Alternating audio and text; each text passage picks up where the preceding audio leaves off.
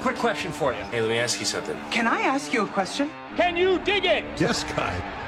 Can you dig it? Yes, guy. The man with the words you've been dying to hear. Yes, guy. This is the Yes Guy Show with Jim Tatti on TSN 1050. Can you dig it? Oh, yes, guy. Welcome aboard, episode 113, or as we like to say, yes, guy 113, all ready to go. Coming up in the broadcast very shortly from Sports Center, Glenn Schiiler. Later on, Charles Park, one of our sponsors, talking about fraud in terms of people trying to sell your home and you getting stiffed. So we'll get into that with Charles Park. Bill Webb will be by. He's the owner of the Toronto Arrows rugby football team, and an interesting story there with the football team and the crest on the jersey and all kinds of nice stuff there. And then yes guy, no guy with Frankie C. And the the uh, topic is hockey rinks. In the meantime. Homeowners are first time buyers. If you're considering purchasing, refinancing, or if your mortgage is coming up for renewal, talk to Dean Romani, TMG SafeBridge Mortgage Solutions. Dean will provide you with custom tailored mortgage solutions for all your needs. You can contact Dean on Twitter at MTGDean. Go to DeanRomani.com or give him a call at 416 885 1761. Master your game strategy with the Fox 40 coaching boards available for basketball, hockey, football, and more. Use the code YESGUY at checkout for 15% off your order. Go to fox40shop.com. Now, we go down the hall and into the Sports Center archives we bring in Glenn Schiiler. Glenn, how are you today, sir? I'm great. Thanks so much for having me. First time, long time, Jim. Very excited to get this going here. we don't get first time, long time on this show very often. So, so you are unique right off the top. So, so let's go back. Let's let's go back into the time tunnel. Let's go back to Confederation College in Thunder Bay. How did all this start for you? Um, I guess it actually started a year or two before Confederation College in high school when I was kind of like most high school students, uh, misdirected, not knowing where and what I was going to be doing in the coming years. And a few teachers were kind of mentioning you should maybe go into television or broadcasting or do something because I was kind of always a, a louder kid in class or just trying to, you know, get attention. One of those kids is making a fool of myself, those kind of things. And, uh, sure enough, one thing led to another. I got a I got a, an OAC back uh, for you kids out there who don't know what that is. It's grade 13 in high school. Um, it was kind of it was great. It was an extra year, almost kind of again getting ready for the real world. And I mean, who at 17 is really ready to decide what you want to do for the rest of your life? Uh, nobody, almost. So I got an internship in OAC at the local CBC radio station. It was it was a little bit of everything. It was mostly news, but it was a little bit of everything from archiving to going out with journalists or you know hanging out in the morning show and the afternoon show, just kind of getting a gamut of of the, of the whole industry. Uh, that turned into a bit of a part-time job in, in the summer that followed, and I applied for the, the broadcasting. Just naturally thought, hey, maybe this could lead to something. So yeah, I, I applied for the broadcasting program in Thunder Bay at Confederation College, and and went through the process there of the two-year diploma program. It was great. Um, you know, you get to learn the entire industry from behind the camera to in front of it, and everything in between, the editing and, and all that. Um, and near the end of that, of course, you have to t- do an internship in, at some sort of TV station. And, and my, for me, being in Thunder Bay, um, I ended up uh, going to Winnipeg for six weeks at uh, what was then called A Channel Winnipeg. And pretty crazy that uh, Bryan Mudryk was the weekend sports anchor there Wow. at the time. So that's where we met. This would have been like my April of 2001 somewhere around there. And uh, yeah, met, met Brian. Also on the morning show at Winnipeg A Channel, Jay Onrait was Wow. the the host of the morning show there at the time. Oh. So it, it, it's such a small world that you know you, I went out there as a, a 19, 20 year old kid and not really you know knowing what was next, and here I was meeting people that I would you know kind of be 20 years later still in the industry with at a, in a different in a different life, if you will. But yeah, so Confederation College was great that I and then I after that internship I I went back to Thunder Bay.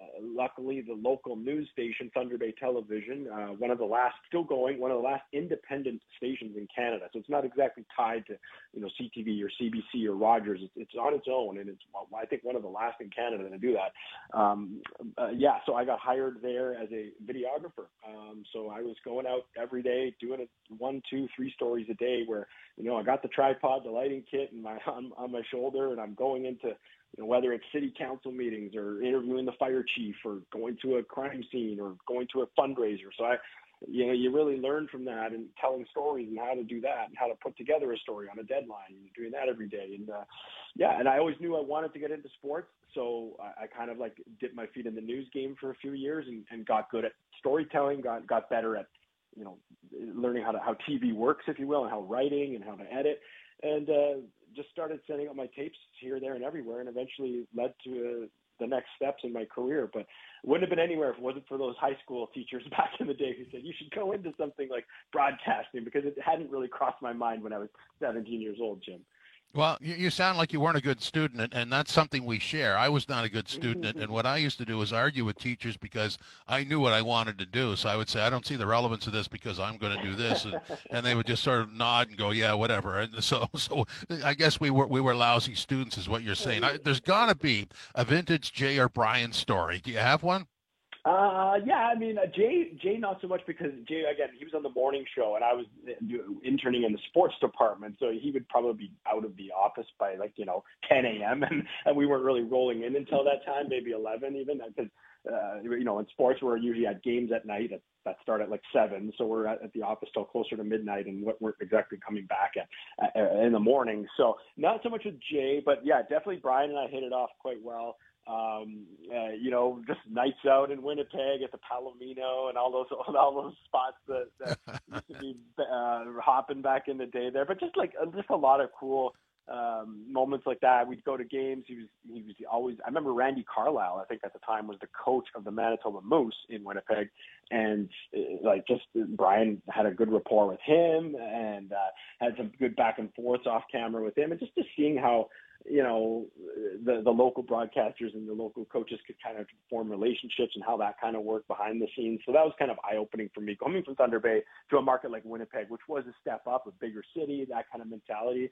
Um, that that was that was great for me, and just to see how Brian was kind of like a mini celebrity in that town, and and it was really eye opening. But yeah, it, it was it was quick. It was six weeks, right? So you're not like totally getting involved in the community and, and all that. But uh, it was great to, to meet him. And we always kept in touch over the years. And yeah, you know, eight, I think it was eight years later or seven years later, we had, we both moved to Toronto at the same time. He had gotten hired at TSN at the time. Um, from Edmonton, and I I came through Ottawa, and I was getting hired at the Score in downtown Toronto like a month or two after he did. So it was, it was and then you know we we always kept in touch through then, and played on sports teams in Toronto together, you know softball and things like that. So uh, it, it was great just to, to have to meet him and then know someone in the industry that that young. So the watering hole was the Palomino. The Palomino Club. Uh, I, oh. I don't oh. think it's around anymore, but it was. Uh, it's a legendary Winnipeg bar. Anyone who's no ever been to Winnipeg, and uh, it's one of those places like you know in Canada, one of the more. If you're stopping at some of the iconic places back through the '90s and the 2000s, that was the one in Winnipeg for sure. I mean, you almost don't want to shorten that. Palomino just is. Uh, it's a it's a majestic name. You don't want to say, "Let's go to the Pal." Yeah, I think that was that was the nickname. I think it was the pal. You're right on that. I, I like how you pieced your career together because it's sort of old school. I don't know that you could do this anymore. Uh, you know, you worked your way up. Uh, you did the videography. You're a reporter. You're an anchor. You did news. Then, you know, quite frankly, your delivery is too slick for a news guy. So, uh, you know, I, I could see that. But, but this is something that isn't done all the time now. And a lot of the courses are really good, so they let you do this in the course. But you did this piece by piece, didn't you?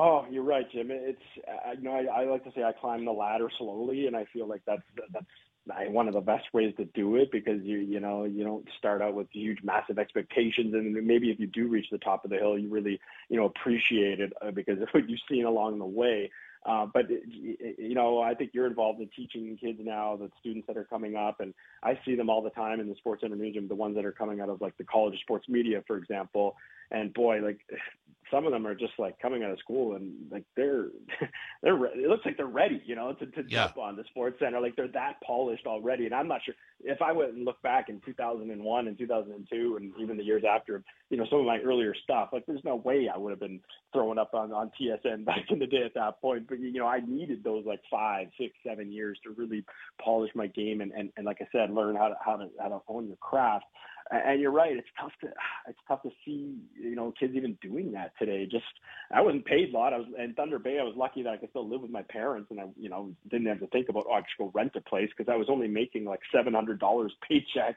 every couple of weeks. Like where's that going to get you uh, in today's economy? Nowhere. So you know barely even the poverty line. So there's one factor of it. It's just it's just there's no money to be made at, at the bottom of the level. And yeah, I remember a few a couple years ago, one of the girls from uh, BarDown was kind of shadowing in the in the newsroom and wanted to pick my brain about my career. And That was kind of one of my things I told her. I'm like, look, if you can, like I did this way. Like, go to a small market. Like, a lot of these people are from around big cities, so it's harder. Like, another advantage I had is I I grew up in a small town. So, you know, when you're from a small town, it's like more natural to kind of work there maybe and then and then move all along from there, move up from there. Whereas if you're born in a bigger city, it's probably pretty intimidating to say, hey, I'm going to go live in a city like Sudbury or North Bay or something like that, or you know, Lethbridge. Just move your whole life across the country and and try to and try to get get a kick at this. But um, yeah, so I was giving advice to one of these BarDown employees, and and she was trying to get on air and this and that, and I'm like, yeah, if you can, maybe like you know, just send your tape out everywhere. You never know, like just try to get just try to get on air anywhere. We could be in a small town and do it for a year or two and get better. And and she, you know, she's like, okay, yeah, that, that's thank you, thank you. And then like three months later, I saw her on TSN, like doing things like, oh, that was terrible, terrible advice because one of the bosses obviously believed he knew enough to just put you on and start doing like whatever plays of the month or you know, start yeah. start doing some stuff right around the around the office. So she didn't need to go to Sudbury for for five years like I did, but hey, I guess everyone has a different path, just like in sports, right? We all get there, they all get there in a different way, and uh, and, and yeah, the industry, as you know, Jim, it's just it changed so fast in the last 10, 15 years that I mean, it's it's nothing like what I came up through, even, and you know, especially with yourself as well. Yeah, constantly evolving is the way I describe it. So let's let's end mm-hmm. on this. What has been your favorite assignment, and what is the one that you aspire to do? Ooh, that is a good one. Um, I'll start with the second part. Aspire to do. I I, I, do want to get my feet wet in more of the uh, live event stuff, maybe like play by play, and ultimately one day do a call for like an NHL game. Um, I don't even I don't even know if I want to I want to like aspire to do that on a full time basis, like Gord Miller, like you know doing that like 80 times a year. But maybe just you know start with um, hey when you need a guy like uh, let me uh, jump in there once in a while kind of thing. Cause, uh, that's one thing I never got a lot of experience doing along the way is the play by play. But I feel like you know, I've watched enough sports. I've been involved in enough of the broadcast uh, from the studio side, especially doing a lot of NHL, like Montreal Canadiens games in TSN. We do, I do some Sens games, that kind of thing. So I'm constantly in the studio on, on, on the desk side of things. And yeah, to make that jump possibly one day into doing some play-by-play uh, of, a, of a major league game, that would be, I think, a, a huge uh, career goal for me. Uh, and when in terms of one of the best events that I've covered, um, oh geez, there's I mean, I've, I've done some NHL playoffs back in the day, even like nothing at the Stanley Cup final, but even I think uh, some conference final games. And boy, that gets really intense and really awesome when you just kind of entrench yourself into a series and you, you know you're going back and forth with the teams from city to city a little bit and and getting really how the teams are ticking at that time and just yeah, like th- those were cool moments. And even just back back in the day, I covered a lot of Toronto Raptors, just seeing you know when when Kobe Bryant would come through town the once a year, or LeBron James, yeah. or you know all these big stars, um, and and you just get you get really up close and face to face with them and get to ask them questions. Those those kind of experiences. Sidney Crosby covered a lot back in the day through his concussion uh, years, and you know doing one on ones with with him. Those are some of the career highlights for sure that I, that I look back at. There's been a lot of them, you know, meeting general managers and coaches and players along the way I've been very, very grateful and very lucky throughout the years. Um, I don't get to do it as much because I'm mostly on SportsCenter now in the studio, which is great. Um, so I've kind of got to live both sides of it, for you know, down at these games and now more so in the studio. But yeah, I'd say most of the events that I that were more memorable for me, of course, were when I was at the games and talking to the players and talking to the people who are making the moments happen. Glenn, thanks very much. Really appreciate this. Hey, anytime, Jim. Thanks so much for having me. Homeowners are first-time buyers if you're considering purchasing, refinancing, if your mortgage is coming up for renewal. Talk to Dean Romani, TMG SafeBridge Mortgage Solutions. Dean will provide you with custom-tailored mortgage solutions for all your needs. You can contact Dean on Twitter at MTGDean. Go to DeanRomani.com or give him a call at 416-885-1761. Be prepared on the ice with the Fox 40 hockey products, such as the Fox 40 Call, Fox 40 Superforce CMG. Use the code YesGuy at checkout for 15% off your order. Fox40shop.com. This is Yes Guy, the radio show on TSN 1050. Welcome back to Yes Guy, the radio show. This segment is sponsored by Braley Financial Advisors Incorporated. Financial advisor Herb Braley, ready to help you with your financial needs. If you want a comfortable and real conversation about your options, contact Herb at 1 877 734 3055 or visit his website, BraleyAdvisors.com. With 32 years of experience, Herb will help you do what you want to do with your money, get it back to you when you need it the most. Financial clarity and comfort with Braley Financial Advisors Incorporated. Master your game strategy with the Fox 40 coaching boards available for basketball, hockey, football, and more. Use the code YesGuy at checkout for 15% off your order. Go to fox40shop.com. I'm going to talk about rugby now. We have Bill Webb here. He is the owner of the Toronto Arrows rugby football team, Canada's first and only professional rugby union team. Bill, welcome. How are you today, sir? I'm great, Jim. Great to be with you. Our, our, pleasure to have you. So you've got an interesting thing here. You have, you're putting on the front of your jerseys um, a crest that, that represents the Toronto Inner City Rugby Foundation. This is a, a nonprofit community impact organization. Explain that one. That that's really really intriguing. Yeah, that, that, that's right. And it's the first, uh, to our, best of our knowledge, and we've researched it a lot. It's the first time in professional rugby history around the world that a pro team has put a nonprofit organization on the front. It's been done in soccer with Barcelona and Nottingham Forest, but we're really proud to partner with Turf. I've been involved.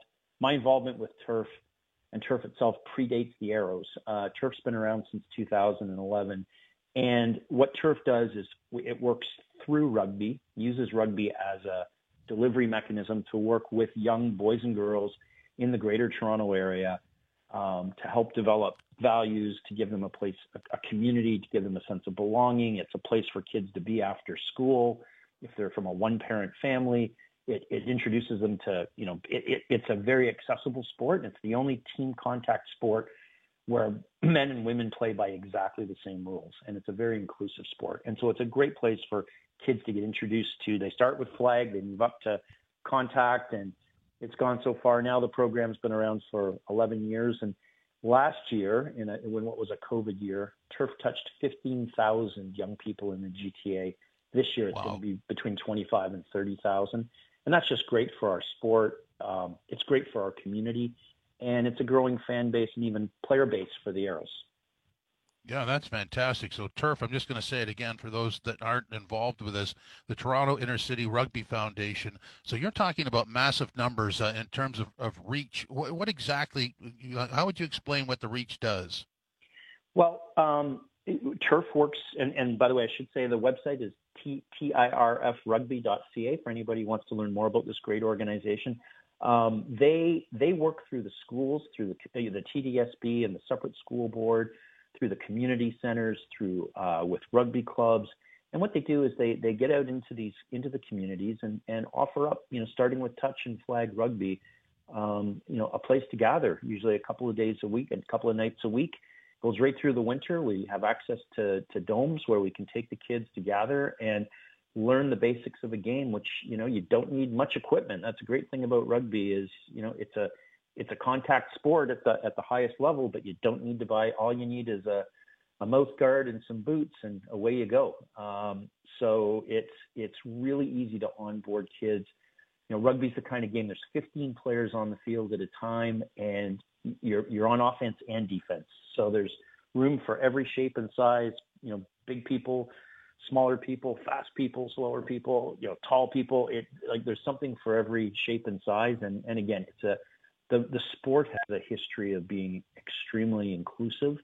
Um, there's mixed abilities rugby. There's there are LGBTQ te- teams here in Toronto and in other parts of Canada. We just held, you know, Canada just hosted the the LGBTQ Rugby World Cup, which was amazing. We sent a team to the Mixed Abilities World Cup. It's you know, rugby is just it's that kind of sport that's easy for everybody to get involved. And so, the game, um, what what it's doing is getting out into these neighborhoods more kids are playing the game. It's more kids that can come to attend Arrows games And we even have a program where if our season ticket holders or flex pack holders can't use a ticket on a particular for a particular game, and our games run from April through to July, they can e-transfer those tickets back to us, and we make sure that they get back into the hands of young people at Turf or other community organizations like Boys and Girls Clubs, YMCA, so that young people and perhaps their families can go to a pro sporting event that they might otherwise not be able to afford to go. So it's more bums and seats, people seeing their, their heroes play in the games and having a really great time because we have a fantastic game day experience up at York Lions Stadium. You know, you said a couple of key words there: the gathering uh, and connecting with people. Certainly, COVID drove everybody inside and, and uh, really, uh, you know, cut off a lot of communication face to face. You know, technology allows us to contact yeah. whoever we want, but the face to face is important, isn't it? Oh, it, it certainly is. And, and last year, when we came, we spent our team our team went a thousand days without a home game because our season was shut wow. down early in 2020. 2021, we had to move the whole team to Atlanta because the border was closed. Last year, 2022, when we came back and we're playing home games, the buzz was just amazing. Like rugby players like to work hard and play hard, and, and our community got together at York Lions, and it's a great layout where you you have your reserve seats, but you can move around in a concourse. We have a, a the place we call the Garden, which has you know craft beers, craft food, music, and and games for kids.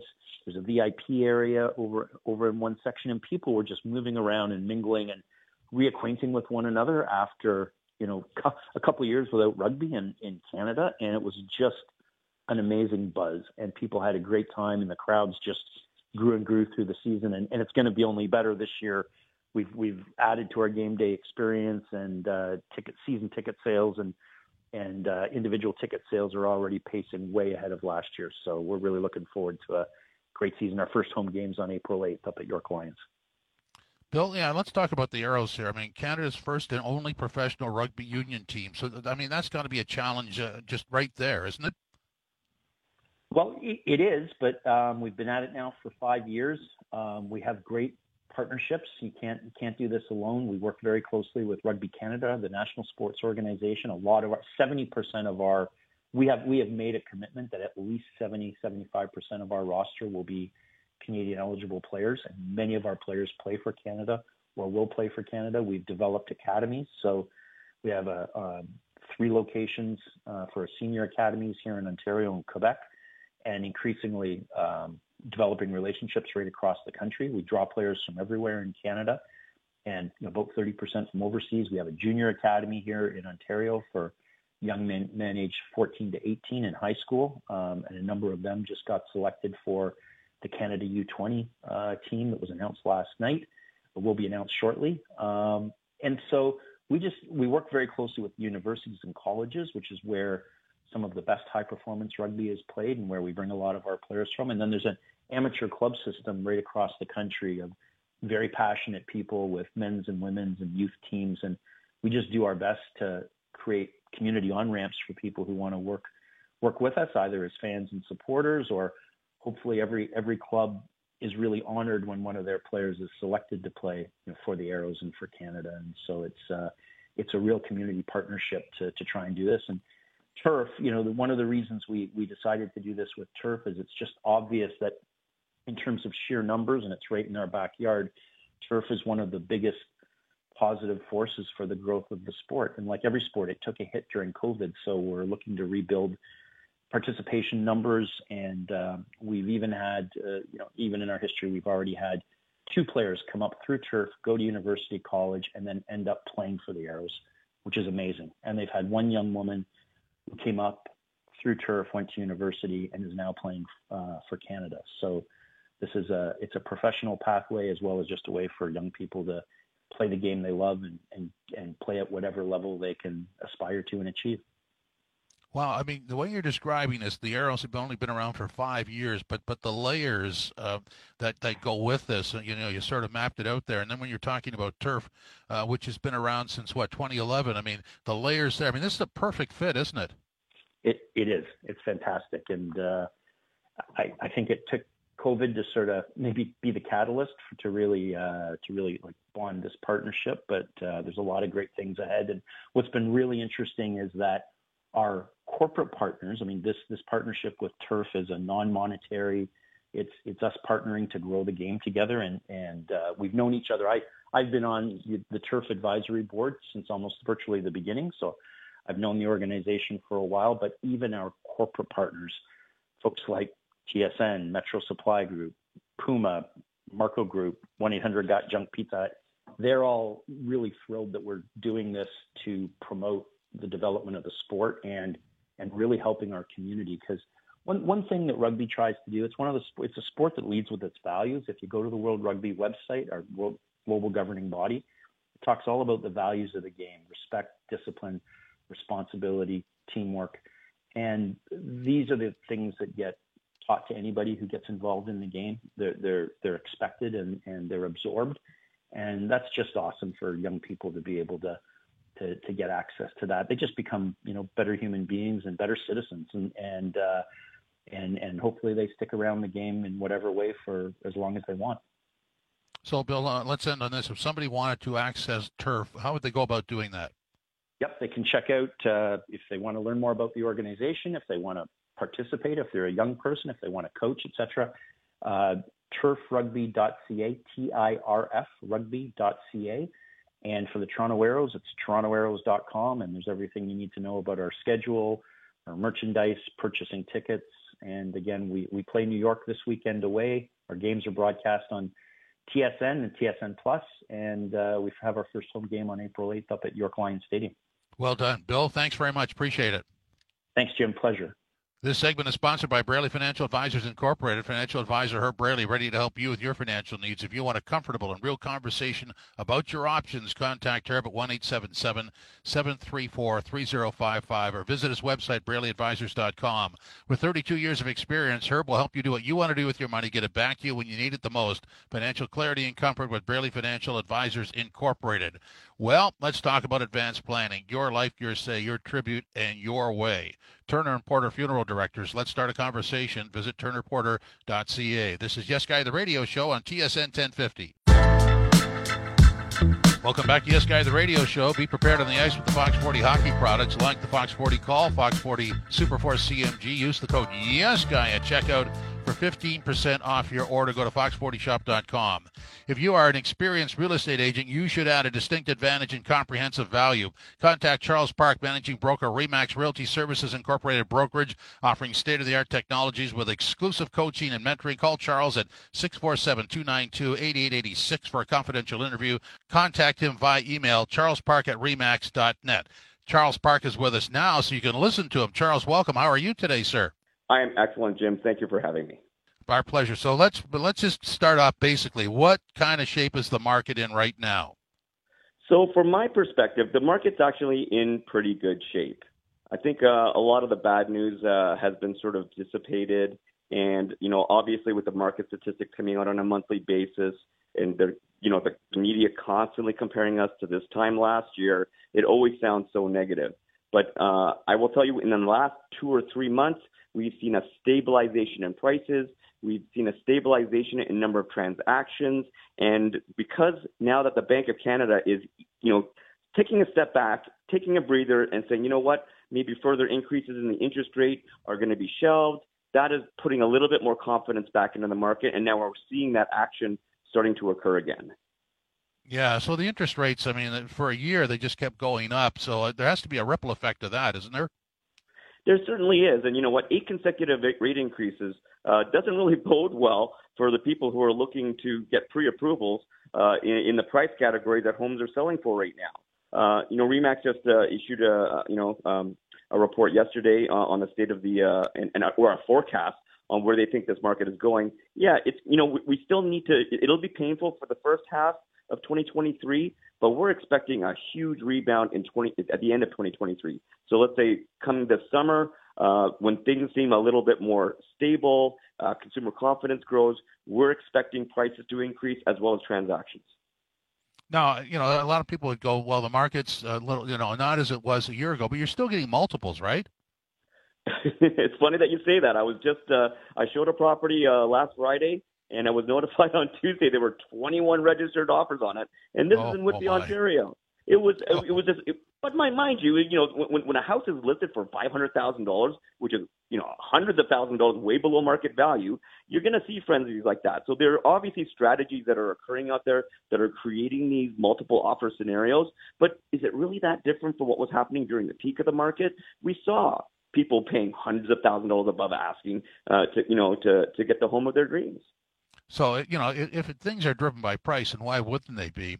That would suggest to me that you know, if somebody was was in the price range you're talking between five and a million, they're they're looking out of town, aren't they? You know, the the sweet spot. If you look at the number of transactions that are that are mostly occurring, yeah, obviously anything that's below a million is gold. Now, there's a there's a provision, and maybe Dean Romani can help us with this uh, when he speaks with you next time. But if you look at the insurable mortgages if you're for people that are looking to purchase homes that are over a million dollars, they don't necessarily qualify. So it's really difficult to, you know, purchase over a million if you need mortgage insurance. So we've seen everything everything below a million go absolutely bonkers. Once you break a million, a million one, a million two, that's where you see things start to taper off. Now, obviously, that doesn't speak to people who have tons of cash, uh, who are upgrading, who have you know the, the equity to, to do so. So the move up buyer is still uh, obviously in that 1.2 plus million dollar category, but for the first time home buyer, they pretty much have to stay below a million dollars. Okay, let, us let's, let's get into the hot topic stories. Uh, I'm renting a house, or I'm renting a house to somebody. I'm I'm out of town, and they sell the house on me. You know, title uh, title fraud. This is yeah. scary stuff, isn't it? So this prompted a, a, a, a release from our regulator, the Real Estate Council of Ontario. Uh, these types of things shouldn't be happening. The unfortunate thing that's occurring is, and this is you know partially due to the pandemic, uh, the ability for people to close on properties remotely without physically ever putting themselves in front of a lawyer uh, has been problematic. Uh, as you can understand, uh, we are required in our industry to verify the identity of individuals who are involved in a real estate transaction. That verification becomes uh, a little bit more loosey goosey, let's just say, uh, if you're dealing with electronically sent uh, identifications. Uh, I personally carry in my backpack a, a black light. I know how to verify that identifications are real or not. Uh, if these people have just, you know, just you don't know these people, you, you've never met them before, you don't know them from a hole in the ground. You, you know, they come up to you and say, "Yeah, I want, I want to buy this house." You really have to stretch and and and say, you know what, I got to do a little bit of extra due diligence on you. I hope you don't mind. Uh, I need to see your physical identification. I don't want to do this remotely, and that prompted. If they're not doing that, if real estate agents and, and lawyers and mortgage brokers aren't doing that, it does open the door for fraud. Yeah, and I mean you're liable. I mean you you are you're expected to to do your due diligence. Uh, I'm just you know I, I, as you're describing that, I'm, I'm, thinking I'm thinking of back when I did this. So so you're trying to to pitch yourself as as a, as somebody who could sell somebody's home, but at the meantime you have to sort of double back and then verify who the person is. That's almost counterproductive, isn't it? It certainly is. Uh, but in all fairness, even when I look back at uh, before the days when we had electronic signature, uh, we we we trust we had a, a high degree of trust that when we look yeah. at someone's driver's license that it was real without having to pull out a black light to look at the you know the ultraviolet uh, markings on it. Uh, it's it's just one of those uh, extra layers of protection that we had way back when. But when you add something as like like e-signature and you're trying to do things remotely, then it just adds another layer of fraud. Yeah, it's it's scary stuff, no question about it. Um, let let's move on. I know that you go to a lot of seminars. You're you're you're up to date on, on everything. Uh, there's no question about that. So one of the things that we talked about the other day when we are having lunch was um, uh, you know secondary dwellings on property and, and how that that use may change. Uh, fill us in on that.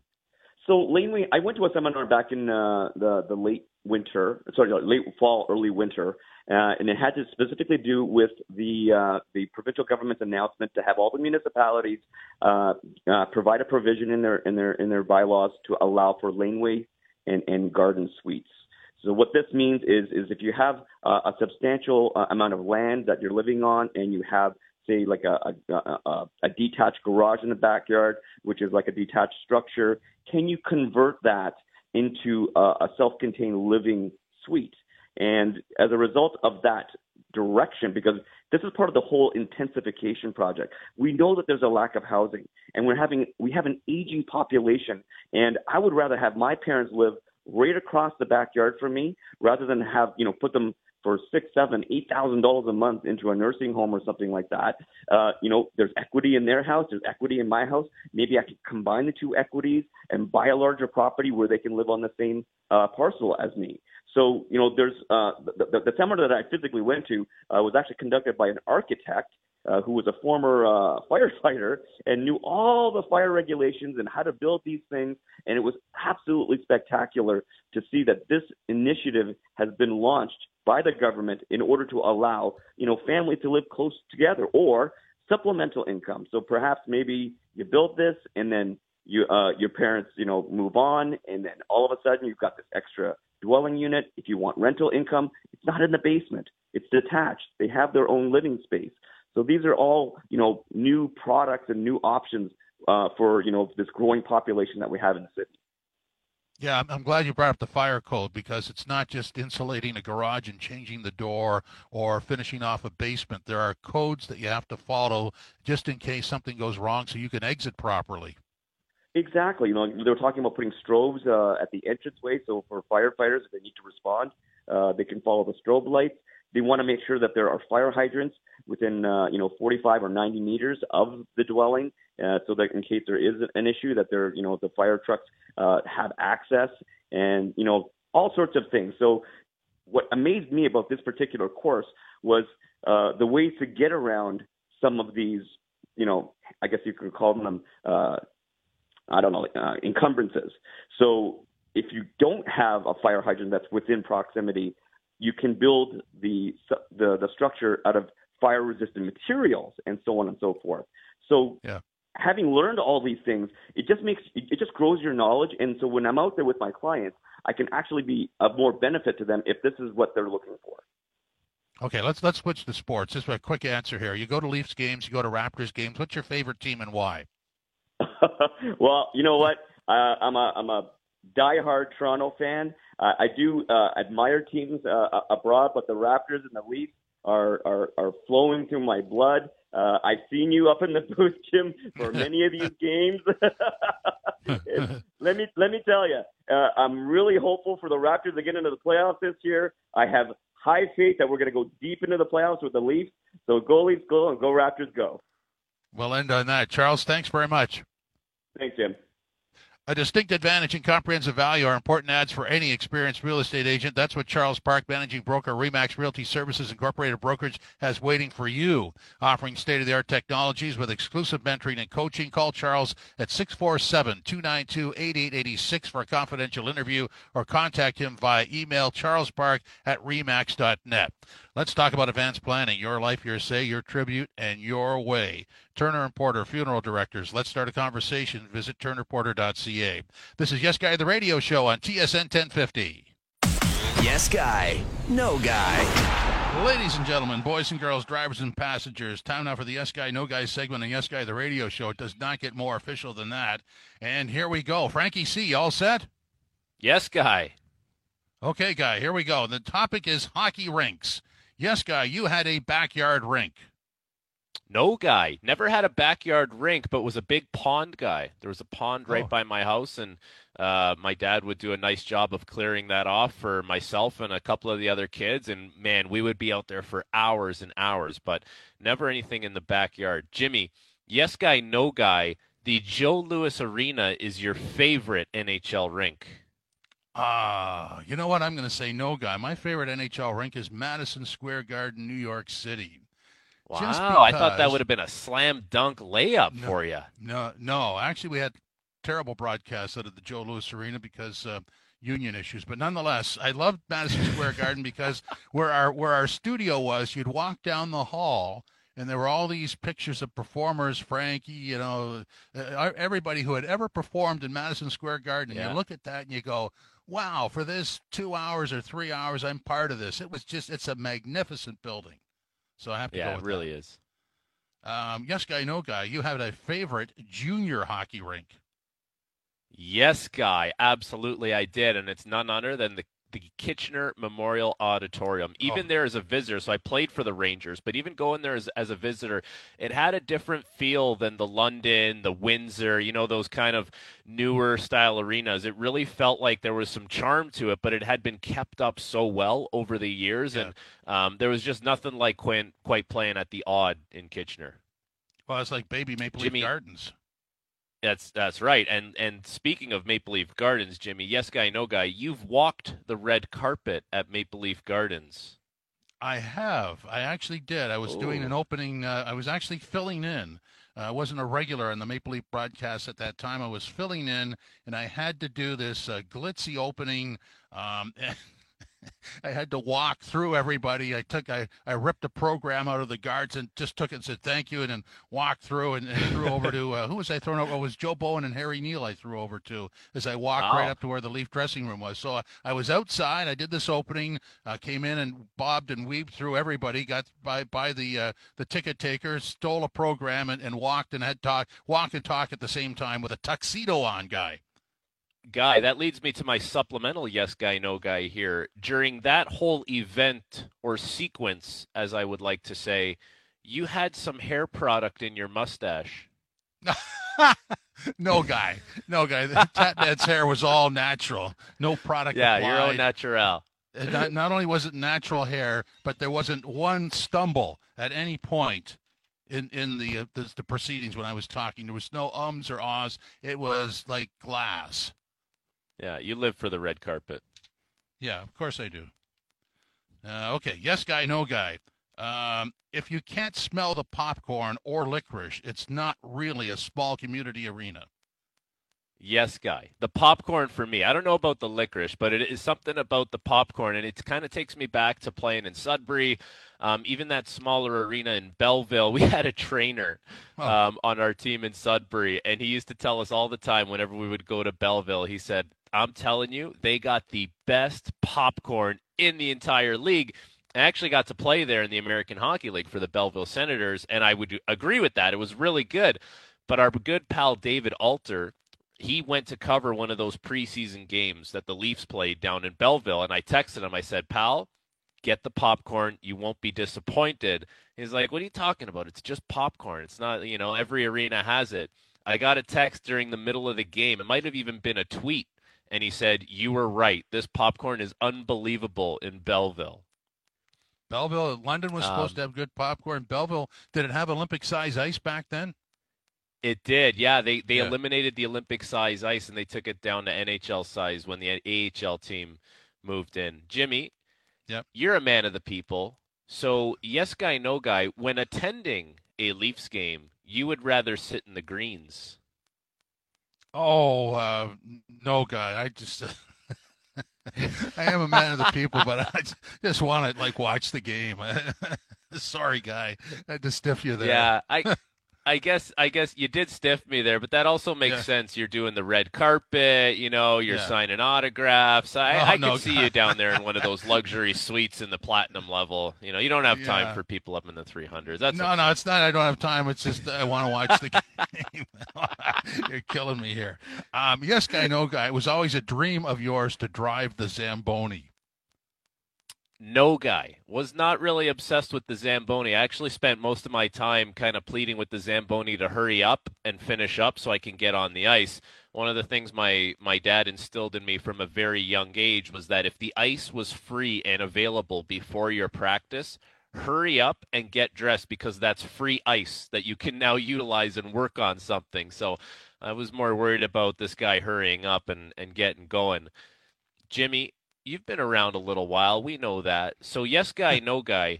You remember when goal horns first started being introduced? No, I can't say that I that I could uh, claim that. I, I I think there was always something there.